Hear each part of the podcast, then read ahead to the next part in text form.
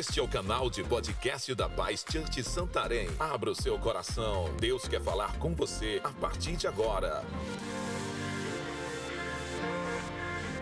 Glória a Deus. Quero compartilhar com vocês essa manhã sobre um tema de relacionamento que me desafia bastante. Eu acho que a vida de Jesus, ela é um exemplo para todos nós, né? E Jesus ele veio, ele deixou o formato de Deus e se tornou carne, ele se tornou um de nós. E eu não sei para você, mas para mim pensar em Jesus lavando os pés dos discípulos é algo que sabe aquele emoji que o cérebrozinho está explodindo, faz puff na mente. É assim para mim pensar no próprio Deus descendo nesse lugar. Sabe, hoje, quando a gente anda aqui na, né, num terreno assim, na, na terra, a gente olha para os nossos pés né? E eles ficam ali todos assim poeiradinhos, sujos. O pé também é lugar, às vezes, de um chulezinho que rola com o calor. Né? E, e, a gente vê o contexto dos discípulos andando. Eu não consigo imaginar pés muito formosos e nem limpos.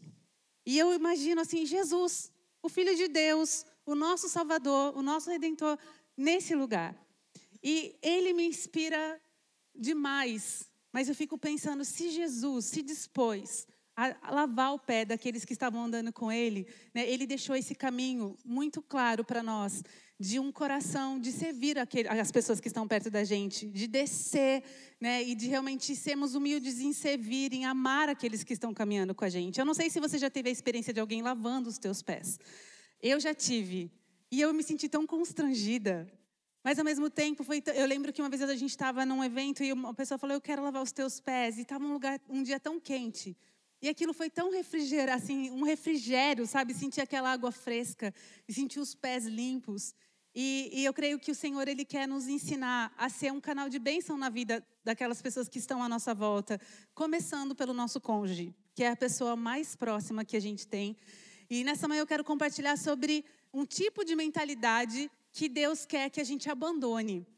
Né, eu, eu, falo, sempre que a gente vai falar de casais, a gente, vai, a gente volta nas mesmas, nos mesmos tópicos, né? A importância da comunicação, a importância de a gente estar atento no outro, a importância de a gente aprender é, realmente né, a parecer com Jesus dentro das nossas casas.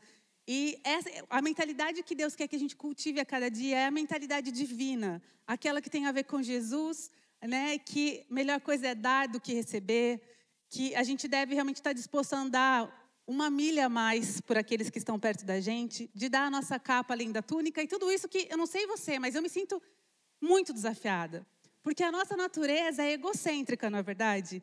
Uma das pala primeiras palavrinhas que uma criança aprende a falar, eu não sei quantos aqui tem filhos. A grande maioria, pelo jeito, né? Quem ainda não tem? É, a maioria já está vivendo aí. Não lembro de ter ensinado para os meus filhos falarem é meu, mas eles falaram bem rápido.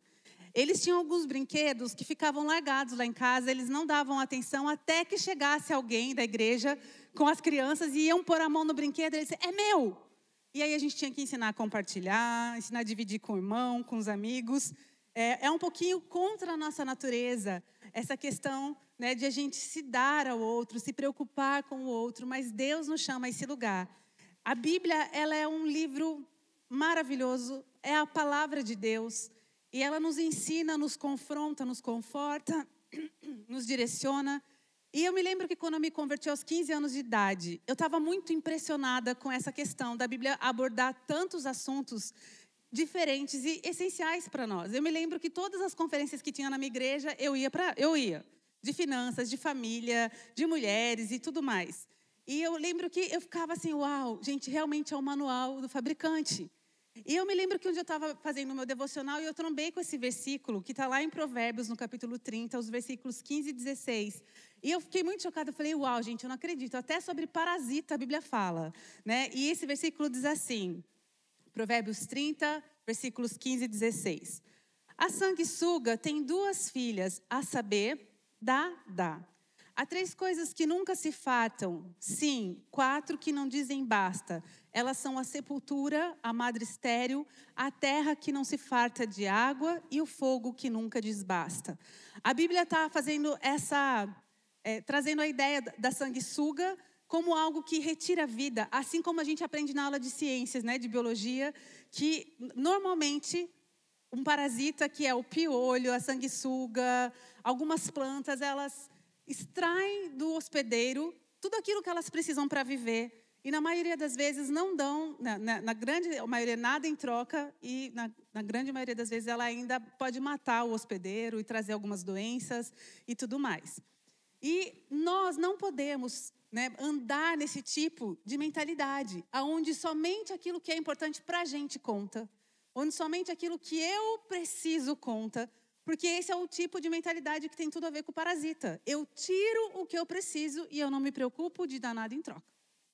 E o Senhor ele nos chama para ter um olhar muito voltado para o outro. Quando a gente vai lá para o Velho Testamento e nós olhamos os dez mandamentos, todos eles falam sobre relacionamento. Os quatro primeiros sobre o homem e Deus.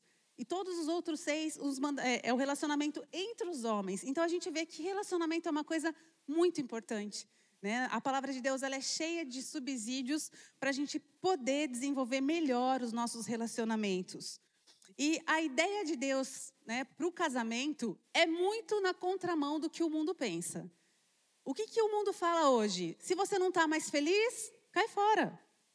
E tem gente que, em busca da felicidade no casamento, está lá no terceiro, no quarto, e não acha a felicidade ali. Né? Porque os relacionamentos, eles são muito mais um lugar da gente promover algo na visão de Deus do que distrair algo. E normalmente a gente entra com essa visão errada. Né? A gente entra com aquilo assim, ah, eu vou casar porque essa pessoa vai ser o meu melhor amigo, meu amante, meu tudo, e vai me suprir e vai me fazer feliz. E nós precisamos né, realmente combater isso. Eu me lembro que uma vez nós estávamos com o pastor Ricardo, que já ministrou aqui para vocês, o Ricardo Vasconcelos. Quantos aqui conhecem o pastor Ricardo Vasconcelos? Eu sei que ele já veio né, para os retiros, aqui ele veio para ministrar vocês. E ele falou lá, no, a gente estava com a igreja toda reunida, e ele falou: quem aqui é solteiro? E os solteiros, vocês sabem que solteiro é animado, né? Quando fala de querer casar, não levanta uma mão só, levanta as duas. Uns mais animados levantam até a perna junto. Quero casar, aquele desespero todo. E aí ele falou: vocês que estão né, aí querendo então casar, porque já tinham tudo sinalizado. Quem aqui quer casar para ser feliz? Aí os mesmos. Uhul! Ele falou: eu quero falar para vocês, se vocês querem casar para ser feliz, fica solteiro. E aí aquela cara de choque na, na cara do solteiro, tipo, como assim, né? O que, que você está falando? Aí ele explicou, ele falou, porque se você quiser casar para fazer feliz, você está pronto para entrar nesse negócio. Agora, se você quiser casar para ser feliz, aí o negócio não vai funcionar tão bem.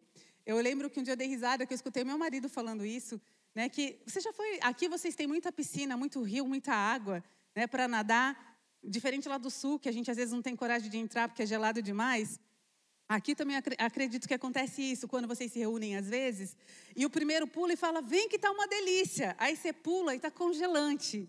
Né? Eu sei que vocês têm tantos contextos diferentes aqui, a gente já explorou algum deles, tipo igarapé. Meu Deus, que água mais gelada que aquilo. Congela até o pensamento, assim. Então, e eu imagino, tipo, o primeiro pula e fala, vem, vem, vem, vem, tá, é bom, é bom demais. E às vezes acontece isso com o casamento. Os que casam falam, vem, vem. A hora que você pula, você fala, meu Deus, que fria é essa?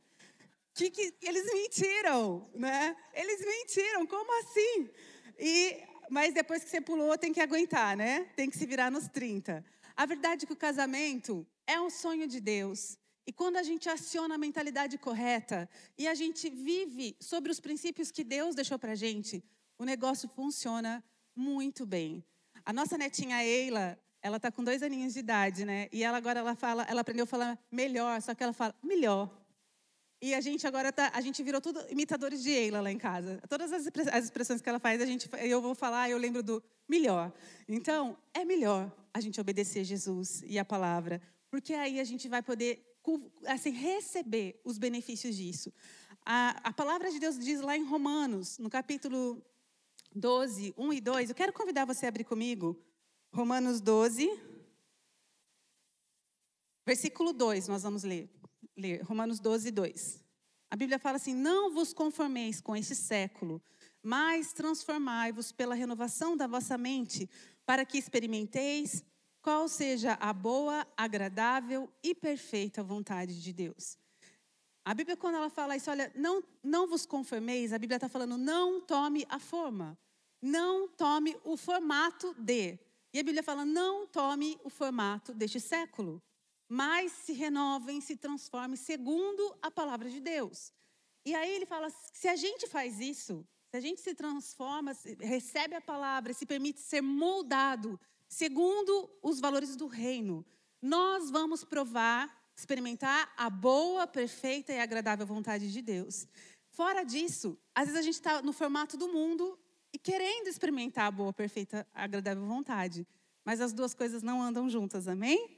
Então, que a gente possa ser transformado por Deus. O primeiro aspecto que eu quero ressaltar nessa manhã é que a gente então precisa ter a, na mentalidade correta de não querer ser feliz, mas de promover a felicidade. Lá em Deuteronômio, no capítulo 24, no versículo 5, a palavra fala que o homem recém-casado ele não deveria ir à guerra, mas ele deveria, por um ano, permanecer em sua casa para promover felicidade à mulher que tomou.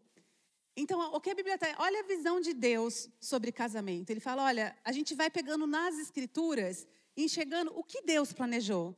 Quando ele sonhou família, o que Deus pensou? O que estava na mente dele? Qual é o projeto original? Qual é a ideia de Deus? Ele fala: olha, o moço casou, um ano ele vai ficar lá sem, não precisa nem para batalha. Ele fica em casa para ser felizão? Não, a Bíblia está falando para promover felicidade à esposa, à mulher que ele tomou.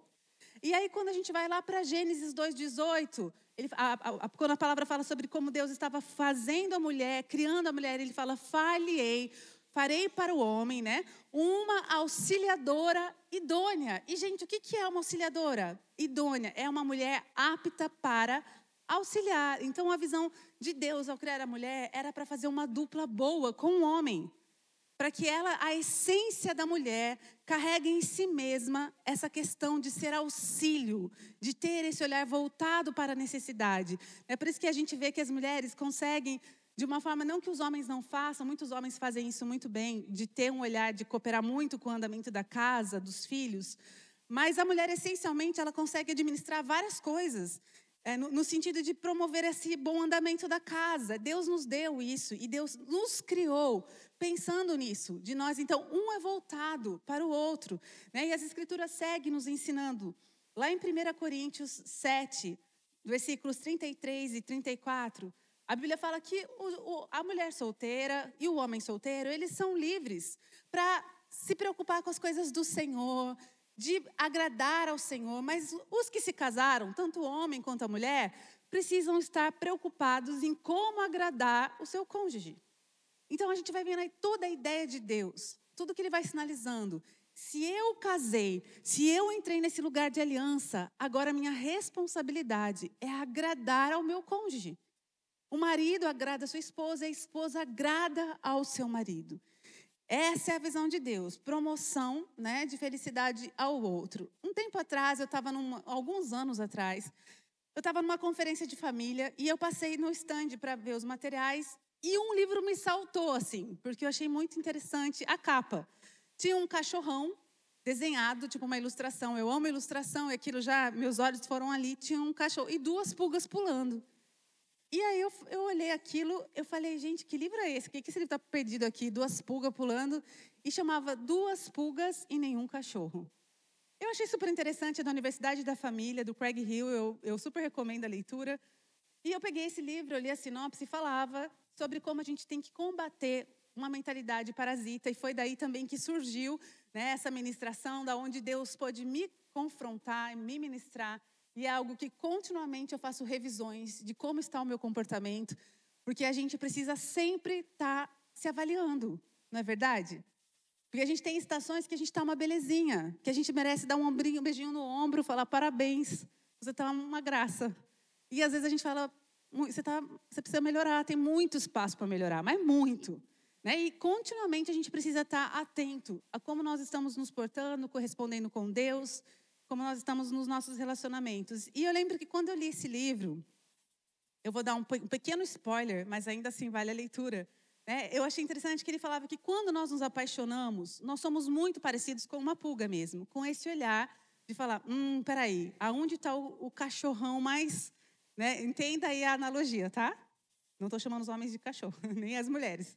Mas o livro propunha essa analogia da visão de uma pulga olhando para onde está a fonte que vai engordar melhor, que eu posso extrair aquilo que eu preciso.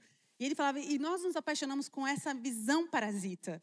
E ele falou, mas quando casa, o que acontece? Você pensa que casou ali com a fonte das tuas necessidades supridas e você descobre que são duas pulgas e nenhum cachorro.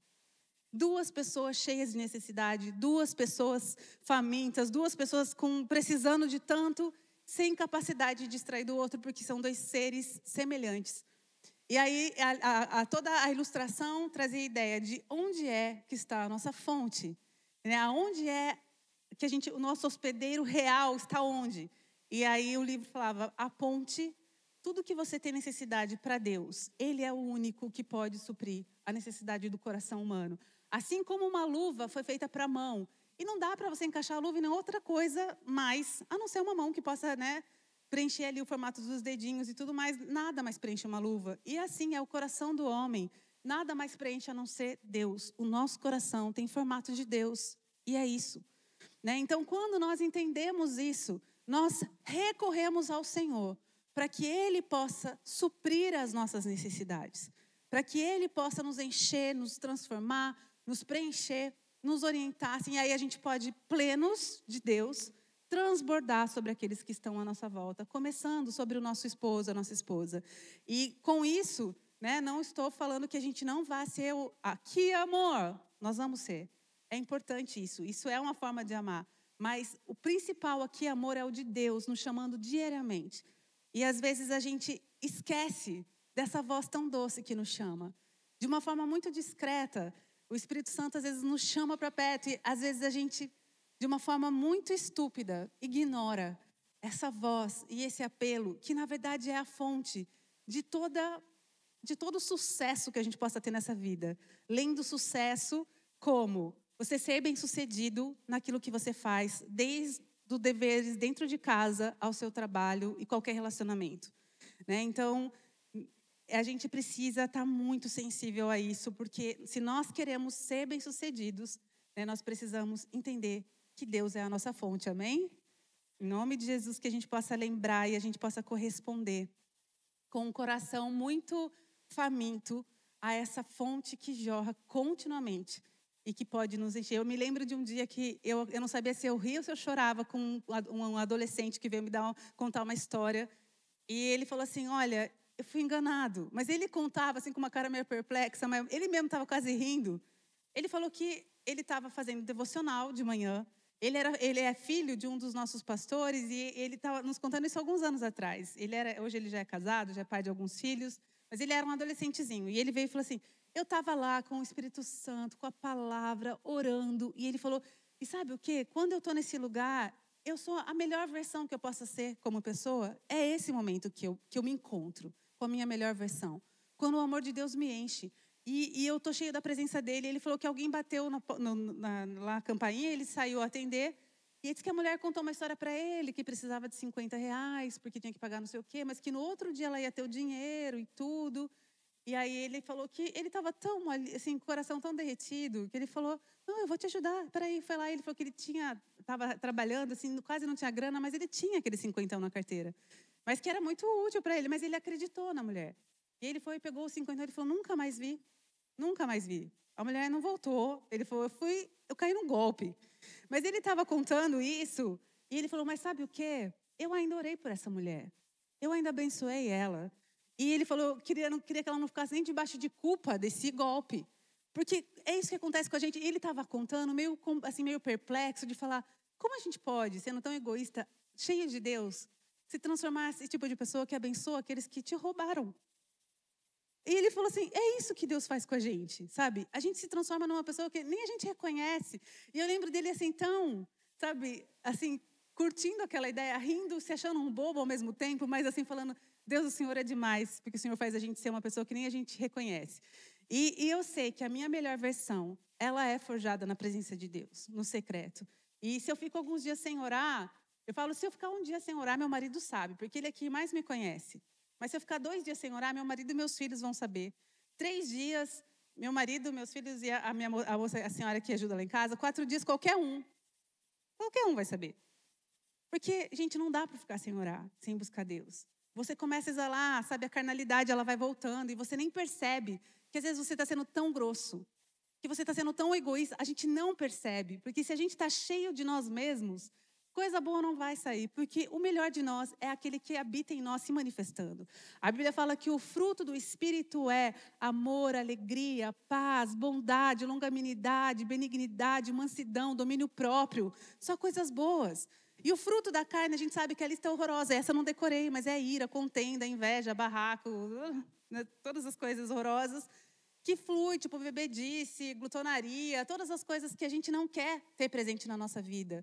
Então, se nós queremos manifestar o fruto do Espírito Santo, a gente precisa de intimidade com Ele, amém? Porque a gente não vai ouvir uma árvore gemendo para dar uma fruta. E por que, que a gente não ouve uma árvore? Porque a vida que está nela só se manifesta gerando os frutos. Quando a vida de Deus está em nós, nós vamos gerar os frutos. Naturalmente, a gente não vai ter que fazer força para amar. A gente não vai ter que fazer força sabe, para poder ter paciência, porque a gente foi para o secreto, a gente se encheu. Vocês estão entendendo qual é o segredo do sucesso? Quando que você vai conseguir ter, sabe, essa paciência para discernir como nós somos tão diferentes, que nem o Luciano estava falando um pouquinho das nossas diferenças, mas a mulher é emotiva, o homem é racional. Como que convive um, né, um cérebro e um coração juntos? Quando a gente está abastecido da presença de Deus, isso fica mais fácil, porque de repente surge uma empatia dentro de você. Né? Surge o amor fluindo dentro de você e você vai amar e você vai fazer o teu melhor para compreender, para esticar, para crescer, para funcionar. O segundo aspecto que eu quero trabalhar nessa manhã com vocês, dentro dessa ideia de abandonar a mentalidade parasita, é a gente ser suporte na fraqueza do outro. Vocês já viram aqueles casais que um, eles acusam o outro o tempo todo? Ah, mas foi você. Ah, mas foi você. Não, mas é por causa de você. Não, mas você, foi você, foi você. E aí aquele foi você, contínuo, para sempre. É, um ciclo de foi você e ninguém se responsabiliza, as coisas não mudam, porque ninguém tem, tem, às vezes, a humildade de reconhecer a sua parte, porque a gente não precisa mentir, a gente não tem que também ser falso, mas a gente sempre tem uma forma da gente falar, puxa, olha, real, olha, vamos parar aqui. Você, você entendeu isso, não foi o que eu quis dizer, mas eu reconheço que a minha ação não te ajudou a entender aquilo que eu queria traduzir. Então, eu peço perdão por não conseguir fazer exatamente aquilo que eu queria te fazer. E me ajuda aqui. Como que eu posso comunicar para você isso melhor? Se a gente é humilde, vocês entendem que muda tudo? Mas às vezes a gente fica nesse braço. Eu lembro que quando nos casamos, Luciano e eu, eu tinha 19 anos, o Luciano tinha 22 anos. E a gente já era crente, o Luciano já era um pastor, eu trabalhava com escola e eu, sempre, eu fiz magistério, depois fiz pedagogia, eu trabalhei lecionando muitos anos, depois, né, como coordenação pedagógica e todas essas coisas. E quando eu estava em sala de aula, na época que nos casamos, eu dava aula numa salinha de, maternal, com 11 bebês sem auxiliar. Eu cuidava de 11 bebês, de dois aninhos, sozinha. Eu chegava em casa, eu, tava, eu não lembrava nem quem eu era. Se perguntasse meu nome, eu tinha que precisar cinco segundos para responder. Espera aí, meu nome? Vou pensar, eu já, já te falo. Então eu chegava muito cansado. O Luciano, como pastor, ele aconselhava a tarde toda, ouvia, porque ninguém procura a gente para contar coisa boa, sabia, irmãos? Só marca horário para contar problema. Problema, problema, problema, todas as versões de problema. A gente ouve lá, né, de problemas. E às vezes a gente sai de um dia de atendimento muito tenso, com o coração pesado, porque a gente também sofre de ouvir o sofrimento das pessoas. E às vezes a gente se encontrava nesse contexto, eu sugada pela energia daqueles bebês fofinhos, o Luciano sugado pelos problemas dos irmãos que a gente ama e estava se colocando à disposição para ajudar. E era um campeonato de duas pulgas. Abria assim, abriu a temporada, todo dia, cinco e meia da tarde, seis horas que a gente se encontrava, abriu a temporada do campeonato das pulgas. E a gente começava, ah, eu estou cansado, eu estou mais. A minha cabeça dói, falava, a minha está explodindo. E aí era assim, tipo, o nosso diálogo. E em pouco tempo a gente orando para o Espírito Santo nos ajudar a ser um casal aprovado por Ele, segundo o coração dele, que nós queríamos ter uma família bem-sucedida. Nós orávamos isso desde antes de casar. E aí, casados, a gente foi trombando com a realidade das diferenças, da dificuldade, e a gente clamando a Jesus. eu falava, Espírito Santo, me ajuda, me ajuda, vamos fazer isso aqui funcionar. E naquela hora, porque você fica assim, mas espera aí, eu preciso ser amparada. E ele sentindo a mesma coisa, assim. E ninguém tinha disposição de falar, puxa, deve ter sido difícil mesmo o teu dia. Vocês entendem? Assim, tipo, a gente era só o campeonato. E eu lembro quando o Espírito Santo começou a nos orientar. E tanto ele quanto eu, nós começamos a mudar a nossa atitude. E então a gente se via e a gente perguntava, como foi seu dia de trabalho? Como você está? E a gente ouvia um ao outro e a gente se ajudava nessa hora. O que, que você precisa? Quer deitar um pouquinho? Você precisa, né? Deixa eu fazer um, aqui uma massagem no seu pé. E a gente ficava, a gente começou a cooperar um com o outro, em vez de se atacar. E isso mudou e trouxe algo tão novo para nós, porque a gente começou a ver que a gente poderia agir de uma forma diferente, não como duas pulgas. Né? E a gente viu que as nossas debilidades, as nossas fraquezas, quando suportadas, ou seja, né, quando o outro dá um suporte, isso traz uma resposta muito melhor de crescimento do que só o ataque. Eu me lembro um dia que uma irmã, ela estava numa crise muito grande e ela falou que ela estava orando para Deus, culpando o marido dela por tudo aquilo. E o Espírito Santo falou trouxe para ela assim uma, uma palavra. Eu não vou falar tudo porque eu vou falar amanhã com as mulheres sobre isso. Eu vou deixar para contar toda a história só para elas. Assim os homens não podem usar contra elas tudo que eu vou falar. Mas é, eu lembro que o Espírito Santo, ela contando que o Espírito Santo trouxe assim uma, uma, uma, um realinhamento dos olhos dela, ajudando ela a enxergar que na verdade ela estava com um posicionamento muito equivocado. E assim, se você quer um príncipe, você tem que ser uma princesa e vice-versa. Agora, se você é um Shrek, você tem que ficar feliz com a tua Fiona. Não pode reclamar. E vice-versa. Se você é uma Fiona, louva a Deus. Ah, todo mundo aqui conhece o desenho Shrek? É, então, o Shrek. Gente, vocês não conhecem o desenho Shrek? Ah, tá. O Shrek, ele é um, ele é um ogro. Ele é um ogro verde, todo estranhão, assim, todo meio monstro, para quem não conhece. E a Fiona, ela era uma princesa linda que morava num castelo, mas eu nem lembro por que por cargas d'água, também não lembro a história toda, eu assisti há muitos anos atrás, mas ela também vira uma ogra. E aí os dois, assim, eles arrotam, eles são grosseirão. E aí no formato de príncipe e princesa vem toda aquela elegância que os contos de fada trazem sobre príncipes e princesas. Mas no formato ogro, eles se parecem com muitos de nós. e às vezes, né, a gente, eu já vi muitas mulheres falando assim, gente, eu não aguento. Meu marido não sabe falar normal. Ele só sabe falar gritando. E eu, normalmente, eu vou checar qual é o tom que essa mulher está usando e não é um tom diferente. Porque quando a palavra, o que, que a Bíblia fala? Que a palavra branda desvia o furor. Se você traz uma palavra doce, você quebra qualquer intenção de alguém brigar com você. A minha avó dizia: não dá para brigar com quem não quer brigar com você. E não dá mesmo. Né? Eu me lembro que um dia, gente, eu sou uma boa motorista, eu prometo para vocês. Eu não sou motorista, eu não sou barbeira. Normalmente, 97% das vezes eu acho que eu sou uma boa motorista. Mas um, um dia eu estava indo levar minha filha, eu, a gente mora em Curitiba, eu estava pegando, peguei um horário de trânsito muito puxado, cidade grande, minha filha tinha pedido para eu levá-la do outro lado, numa, numa coisa da, que elas tinham marcado as meninas da igreja tal, e eu assim correndo, contando sabe, tempo que eu tinha outras coisas pra, assim na sequência.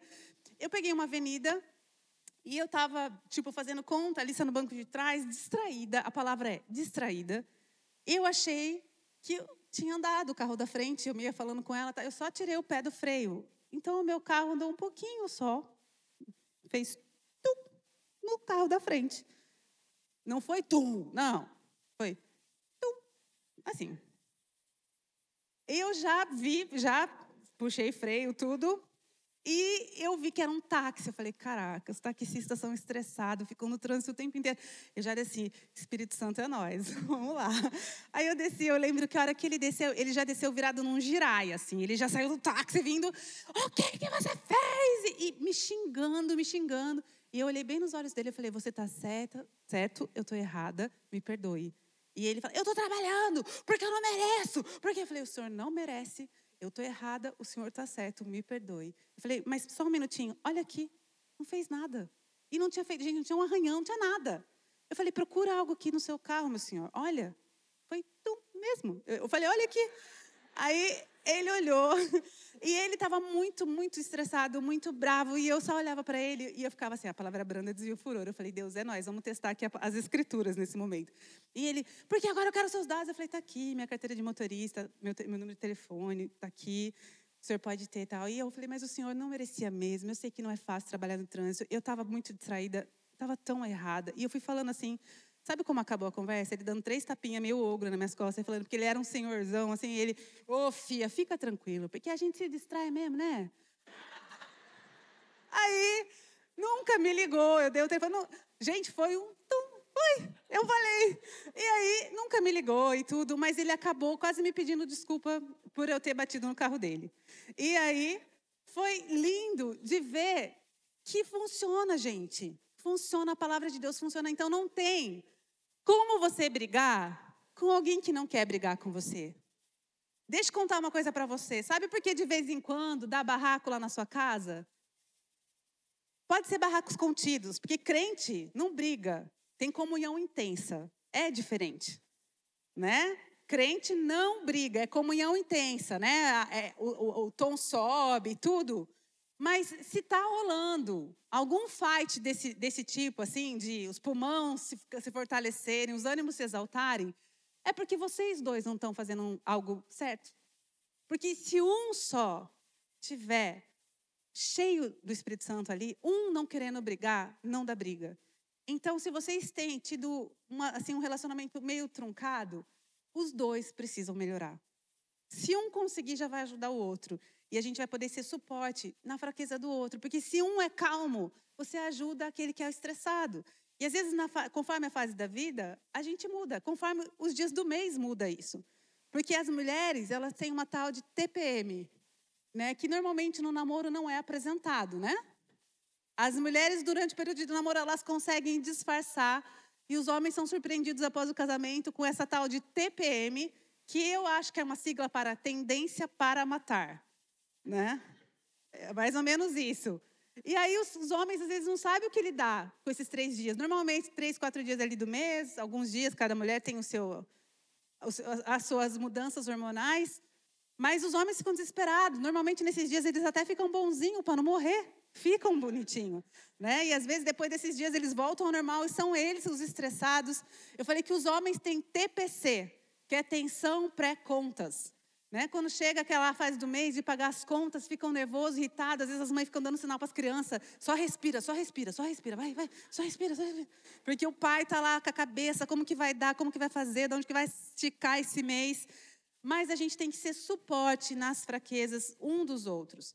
Né? E a gente precisa entender isso e ajudar. Eu acho que. Eu, é, tá, vamos lá. Romanos 15, 1 e 2. Abre comigo, por favor. Eu li já esse versículo, gente. Romanos 15. Eu li o, do, eu li o 12, né? Eu, tô, eu, me perdi aqui. Eu acho que eu não li, só li o 12. Eu vou ler de novo, caso eu já tenha lido, vamos ler de novo. Romanos 15, 1 e 2, mas eu acho que eu só li o 12. Fala assim: Ora, nós que somos fortes devemos suportar as debilidades dos fracos e não agradar-nos a nós mesmos. Portanto, cada um de nós agrade ao próximo no que é bom para edificação. Então a Bíblia, olha a visão de Deus mais uma vez. Fala, você que tem uma maturidade nessa área, ajuda aquele que não tem. Em vez de estender o dedo, você ajuda, você joga a boia, você socorre. Né? E isso é algo que funciona muito bem, isso é algo que a gente deve né, cultivar. E eu me lembro, o Luciano falou um pouquinho aqui de como essa questão da, da correção dos filhos. Essa é uma área que é minha expertise. Eu leio isso, sobre isso desde os meus 15 anos. Por quê? Porque eu comecei a ler sobre educação de filhos. Porque eu fui dar aula para os filhos dos crentes de várias igrejas da minha cidade, que era uma escola cristã. E aquelas crianças estavam fora de controle. Eu tinha 15 anos, eu tinha alguns alunos com tendência assim a ser tendência assim bem difíceis assim, eu não sei que tipo de ser humano eles estavam se propondo a se tornar, mas eles não tinham limites. E eu falei, meu Deus, são tudo filho de crente essas crianças. São filhos dos, de alguns eram filhos de pastor. Eu falei, o que, que eu vou fazer? Eu, sou uma, eu era nova, eu estava para fazer 16 anos. E eu era professora, eu falei, o que, que eu vou fazer? Eu pensei uma forma. Eu comprei uns livros de educação de filhos. Primeiro que eu li foi Socorro, Temos Filhos, do Jaime Camp. Depois, Ouse Disciplinar, do James Dobson, e eu lia os livros e chamava os pais e mandava recadinho com alguns trechos dos livros. E orava para que eles fossem despertados, para educar os filhos deles, porque estava quase uma missão impossível. E por, por essa razão, porque eu comecei muito cedo, tanto lidar com crianças, ensinando, tendo experiência em sala de aula, mas também lendo muito, essa área de educar filhos foi uma coisa que eu estava preparada para fazer. Então, quando os nossos filhos chegaram, né, eu podia ajudar o Luciano. Então, em vez de ficar falando, ah, você não sabe, você deveria. Eu só falava, olha, eu li uma coisa sobre isso, pensa nessa aqui. Então, a gente ia se ajudando. Nas áreas das minhas debilidades, porque o Luciano sempre foi alguém muito de foco, de, de entendimento sobre tantas áreas e quantas coisas. Ele me ajudava, jogava boia para mim. Eu, eu, lembro a dificuldade de pastoreando as pessoas, de falar a verdade. Eu precisava rasgar com as pessoas sobre alguma coisa num conselho. Eu dava sete, di sete voltas, no sétimo dia, sete vezes. Eu não conseguia falar para as pessoas, às vezes, o que era necessário, com medo de feri-las. Né? Com medo, então, às vezes, o tempo que eu tinha disponível não era eficiente, porque eu não conseguia fazer o que precisava fazer. E o Luciano me ajudou muito em tantas coisas. E é isso que é, é uma coisa legal dessa parceria chamada casamento. A gente se ajudar, né? a gente ajudar um ao outro crescer, superar essas, os limites e tudo mais. E a Bíblia fala que a mentalidade do amor ela é muito diferente do que né, do, do egoísmo. O amor, a Bíblia fala lá em 1 Coríntios 13, que o amor é paciente. Vai, vai, faz um checklist aí do, do tipo de amor que você tem oferecido. Olha para o teu coração agora e vê se o tipo de amor que você manifesta com seu cônjuge, né, com seus filhos, é esse tipo de amor. Paciente, bondoso, que não inveja, que não se vangloria e nem se orgulha, que não maltrata, não procura os seus interesses, não se ira facilmente, não guarda rancor. O amor, ele não se alegra com a injustiça, com aquilo que é errado, com aquilo que está fora do prumo, mas ele se alegra com a verdade. Ele tudo sofre, tudo crê, tudo espera e tudo suporta. O quanto desse tudo a gente tem suportado? O quanto desse tudo a gente tem crido? O quanto desse tudo a gente tem esperado? Porque a gente é muito imediatista, a gente é a geração do micro-ondas, né? Três minutinhos está cozido, está pronto, a gente não tem paciência às vezes dos processos. Eu não sei vocês, mas se eu pegar uma receita que tem muitas horas, a gente, eu vou para a próxima. Eu quero uma coisa que faça, seja prático. Porque a gente é essa geração que a gente quer ver as coisas muito rápidas. E, e às vezes, quando se trata de construir relacionamentos, educar filhos, gerar qualidade de vida, são coisas que às vezes não vão acontecer de um dia para o outro. São coisas que a gente vai ter que se permitir ser trabalhado, conversar várias vezes sobre as mesmas coisas. Às vezes você fala, a outra pessoa esquece. E, gente, a gente esquece às vezes. Às vezes a gente está tão habituado com, assim, com coisas antigas que, para a gente mudar alguns comportamentos, leva tempo. Mas a Bíblia fala que o amor tudo crê, tudo suporta, tudo espera. Então nós precisamos ter esse tipo de amor. Amém? E para finalizar, eu quero falar só sobre esse ajuste do foco, né? Não ser você o centro de tudo. Você, né, o umbigo, o teu umbigo, ele não é o centro do universo. Não sei se você já sabe, aprendeu isso, né? Mas o nosso umbigo, ele não é o centro do universo. A gente não pode achar que todas as coisas precisam ser voltadas para nós. E a gente precisa realmente deixar que o Espírito Santo nos constranja nisso. Filipenses 2:4, a Bíblia fala assim: cada um cuide não somente dos seus interesses, mas também do interesse dos outros. E aqui eu quero né, falar um pouquinho sobre como, nas pequenas coisas, às vezes a gente é muito egoísta. Eu me lembro que um dia eu estava perto da pastora André e do pastor Abe, a gente estava numa conferência do MDA em São Paulo, e aquele fervo de conferência, né? Todo mundo termina as reuniões, tem às vezes pouco tempo para comer e tudo. E eu lembro que o pastor Eibe chegou perto da pastora André e disse assim: Amor, aquele jeitinho dele, amor, você poderia me, dar, me, me, me auxiliar aqui com algo? Estou aqui pensando, aonde eu posso levar os pastores? Ele estava com um grupo de convidados que ele estava cuidando, precisava levar o pessoal a um restaurante e voltar ali para as reuniões. Então, ele estava, eu vi que ele estava assim, aquele jeitinho do pastor Ebe quando ele está cuidando das coisas, que ele vai assim.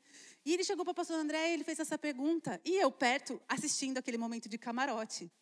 Eu olhei assim para ver como que o pastor André ia ajudá-lo. E, gente, eu falei, essa mulher, ela é incrível, ela não para de me inspirar, ela não para de me ensinar.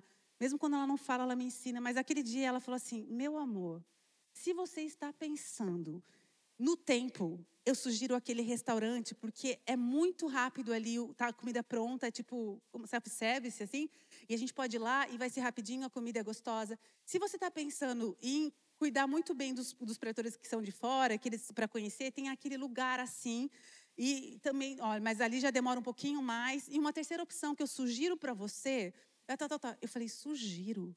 Que lindo, sugiro. Verbo sugerir que é de sugestão. Ele pediu ajuda, ela está sugerindo. Que coisa linda. Gente, eu estava chocada. Eu estava ali, falei, vou anotar. Eu fiquei, sugiro, sugiro, sugiro, sugiro, sugiro, sugiro. Eu falei, eu quero usar essa palavra. Porque eu me coloquei no lugar e eu pensei, gente, eu tenho vergonha de contar isso. A gente só conta esses fiascos, essas coisas horrorosas da gente, assim, que é para inspirar os irmãos, que todo mundo pode, entendeu? Eu me coloquei no lugar da pastora Andréia e eu pensei, se o meu marido viesse num fim de reunião, assim, e falasse, amor, você pode me ajudar? Eu ia pensar, gente, olha que vergonha falar. Mas eu ia pensar, o que eu estou com vontade de comer? Gente, é horroroso falar isso. Verbalizar é ridículo. Mas eu ia pensar, minha chance. O que, eu com vontade de comer? Ele vai querer levar o pessoal num lugar legal, aproveitar, porque você sabe que quando a gente tem a chance de um lugar melhor e tal. Eu não ia pensar sugestão de tempo, de tudo. Ela realmente foi uma auxiliadora ela, ela pôde ajudar ele a pensar naquela hora. E todas as ideias que foram maravilhosas, ela ainda foi tão educada. E ela usou a palavra sugestão. Eu estou sugerindo. Você me pediu uma ajuda, eu te sugiro esse. Ou seja, se você não achar nenhuma das sugestões ok, tudo, tá tudo bem, estou te ajudando. Sugestões. Sério, aquilo me marcou profundamente. E eu falei, ela não foi nada egoísta. E aí eu, eu lembro que meus filhos, eles assistiam tantos mesmos desenhos que a gente decorava as falas. Eu não sei quantos aqui conheceram o Esmilinguido da Moda Amarela. E aí tinha uma fala desse desenho que era egoísta, isto aqui tu és. E lá em casa, às vezes quando alguém não queria dividir, a gente usava a frase do esmilinguido, egoísta, isto que tu és. E aquele dia parecia que eu estava ouvindo aquilo, egoísta, egoísta, egoísta, egoísta, egoísta. Porque eu falei, gente, eu sou essa pessoa. E eu falei, Senhor, eu não quero ser. Eu quero ter realmente o foco no interesse do outro. Se aquela é uma hora para ajudar, é uma hora para você ter uma visão, eu falei, me, me ensinou demais. E em quantas coisas eu já fui constrangida? Pelo Espírito Santo mesmo. Eu, um, um, exemplo que às vezes eu uso é que, por exemplo, eu, quando era criança, fui oprimida por uma mãe que ela queria que a gente comesse saudável. Então ela fazia suco verde, gente, suco verde está na moda agora, eu já bebia desde a minha infância, suco verde couve batido com laranja, minha mãe tacava a goela abaixo, tinha que beber e acabou. Se você espirrasse, ela ia pegar suco de laranja, colocar. Fica a receita para as mães, é bom pra caramba. Eu fiz isso com os meus também, oprimi igualzinho. Aí batia. Suco de laranja com um pedaço de cenoura crua, um pedaço de beterraba crua, e batia aquilo para subir imunidade, dá-lhe suco de laranja com beterraba e cenoura. Gente, eu, a gente era obrigado. E eu tinha, desde criança, eu tenho uma deficiência na hora de absorver ferro. Então eu tive várias, eu tive anemia, meu corpo não absorve isso tão fácil. E minha mãe dá-lhe fazer bife de fígado. Era trunchado na boca, assim, abre a boca! E aí eu lembro que ela punha limão por cima para ter um pouco de misericórdia de mim. E trunchava aquilo. Eu odeio bife de fígado. Eu acho que é por isso, sabe? Eu gosto até do cheiro, mas não vai. E eu falei, quando eu crescer, me emancipar, quando eu for livre, eu nunca mais vou comer bife de fígado. Eu vou ser livre, livre estou, livre estou. Não posso mais comer fígado e fui livre estou. Então, na minha casa, eu falei, fígado aqui, não. Só que meu marido ama comer fígado. E eu tenho, gente, eu tenho compaixão dele. E eu preciso confessar, ele comeu poucas vezes na nossa casa, fora várias, mas porque eu não lembrava, entendeu? Porque eu ia fazer o menu da semana, gente, bife de fígado. bife de fígado. Eu não ia querer comer isso. Então, eu lembro que um dia eu estava orando e o Espírito Santo falou: você precisa pensar, prestar atenção naquilo que eles gostam de comer, não só no que você gosta. Eu amo comer estrogonofe. Facinho, rapidinho, gostoso. Eles comeram muito estrogonofe, todos eles. Porque a chefe, masterchef da casa, egoísta. Isso é o que tu és, entendeu? Fui egoísta. Então, fiz muito. E é isso, a gente tem inclinação. Se a gente for fazer uma avaliação da gente, a gente vai conduzindo as coisas. Como é melhor para o nosso próprio interesse. Se a gente fala, vamos fazer uma programação, a gente logo joga a ideia daquilo que a gente quer fazer. Mas nem sempre a gente presta atenção no que é importante para os filhos. naquilo que seria interessante para o outro. E o Espírito Santo, ele nos leva a esse lugar de confronto. E isso é lindo demais, porque nessa manhã vocês estão aí rindo das minhas histórias, e talvez o Espírito Santo está falando, egoísta, isso que tu és para você. Porque enquanto eu conto a minha, eu sei que o Espírito Santo te faz lembrar duas ou três suas. Eu acho isso demais, porque quando eu estou sentada ali e alguém conta uma história, parece que aciona coisa da infância, da adolescência. Eu falo, meu Deus, não é que eu vivi um negócio meio parecido? Nossa, não é que eu fiz isso ontem? Oh! Você, vai fazer. E acha, eu acho isso incrível, como Deus faz. Porque às vezes eu estou falando uma coisa que não tem nada a ver e o Espírito Santo vai trazer uma coisa dentro de você que tem tudo a ver. E que Ele está querendo tratar em você hoje.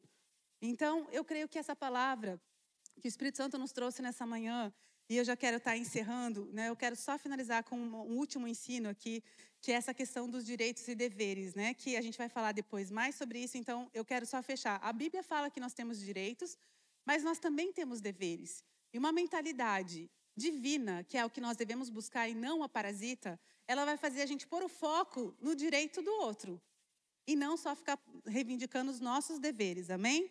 E outra coisa que eu acho muito interessante, eu queria só ler esse último texto com vocês, Marcos no capítulo 10, versículo 42 ao 45. Marcos 10, do 42 ao 45, Marcos 10.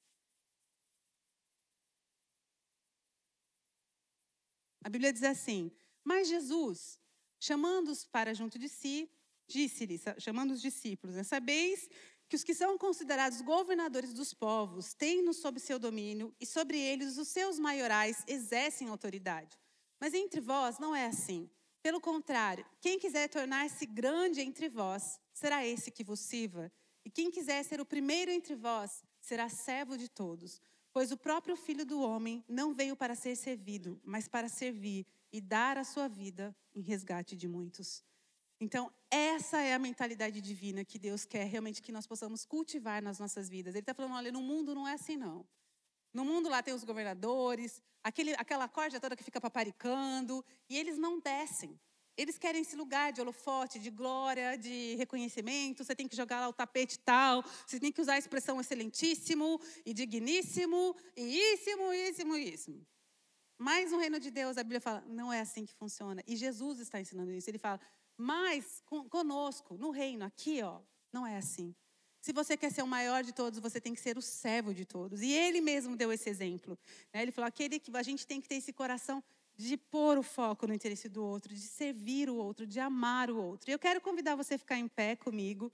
E eu queria que nós pudéssemos orar nessa manhã. Só em pé, sem falar, sem falar.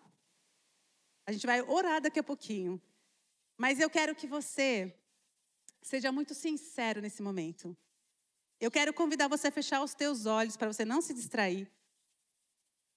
E sobre tudo que você ouviu nessa manhã, eu sei que o Espírito Santo ele está falando conosco. Cada vez que eu ministro isso, eu sou ministrada juntamente com vocês. Eu sempre encontro espaço em mim para melhorar, para ser mais amável, para ser mais serva, para me importar mais, para prestar mais atenção. E eu quero convidar você nessa manhã a olhar para dentro do teu coração. E para você falar com o Espírito Santo, para você pedir perdão por todas as vezes que você tem sido tão egoísta e você tem exercido essa mentalidade de egoísmo que é tão natural do ser humano. E nessa manhã eu quero que nós venhamos juntos, nos arrependemos diante de Deus. Senhor, nós queremos pedir o teu perdão nessa manhã. Por todas as vezes que nós somos tão, tão egoístas, Deus. Nos perdoa porque tantas vezes nós estamos tão preocupados em sermos felizes e nos sentimos bem e nos sentimos valorizados ou aceitos, que nós ficamos cegos para ver a realidade daqueles que estão à nossa volta, a realidade dos nossos filhos, as necessidades do nosso cônjuge. E nós oramos nessa manhã a Ti, Espírito Santo. Nos perdoa e nos ajuda, abre os nossos olhos, abre os nossos ouvidos para que nós tenhamos uma audição atenta para ouvir mais do que palavras, quando o nosso esposo, nosso, nossa a esposa possa estar comunicando algumas coisas do coração deles, que nós possamos ter a humildade de reconhecer as nossas fraquezas, que nós possamos ter a humildade de reconhecer as nossas falhas, os nossos erros, que nós sejamos prontos para ouvir realmente do próximo, tardios para falar, tardios, tardios para irar-se Que nós possamos viver a realidade do amor de 1 Coríntios 13, que o amor tudo sofre, tudo espera, tudo suporta, tudo crê. O amor é bondoso. Senhor, nós queremos exercer esse tipo de amor. Dai-nos, nós clamamos nessa manhã.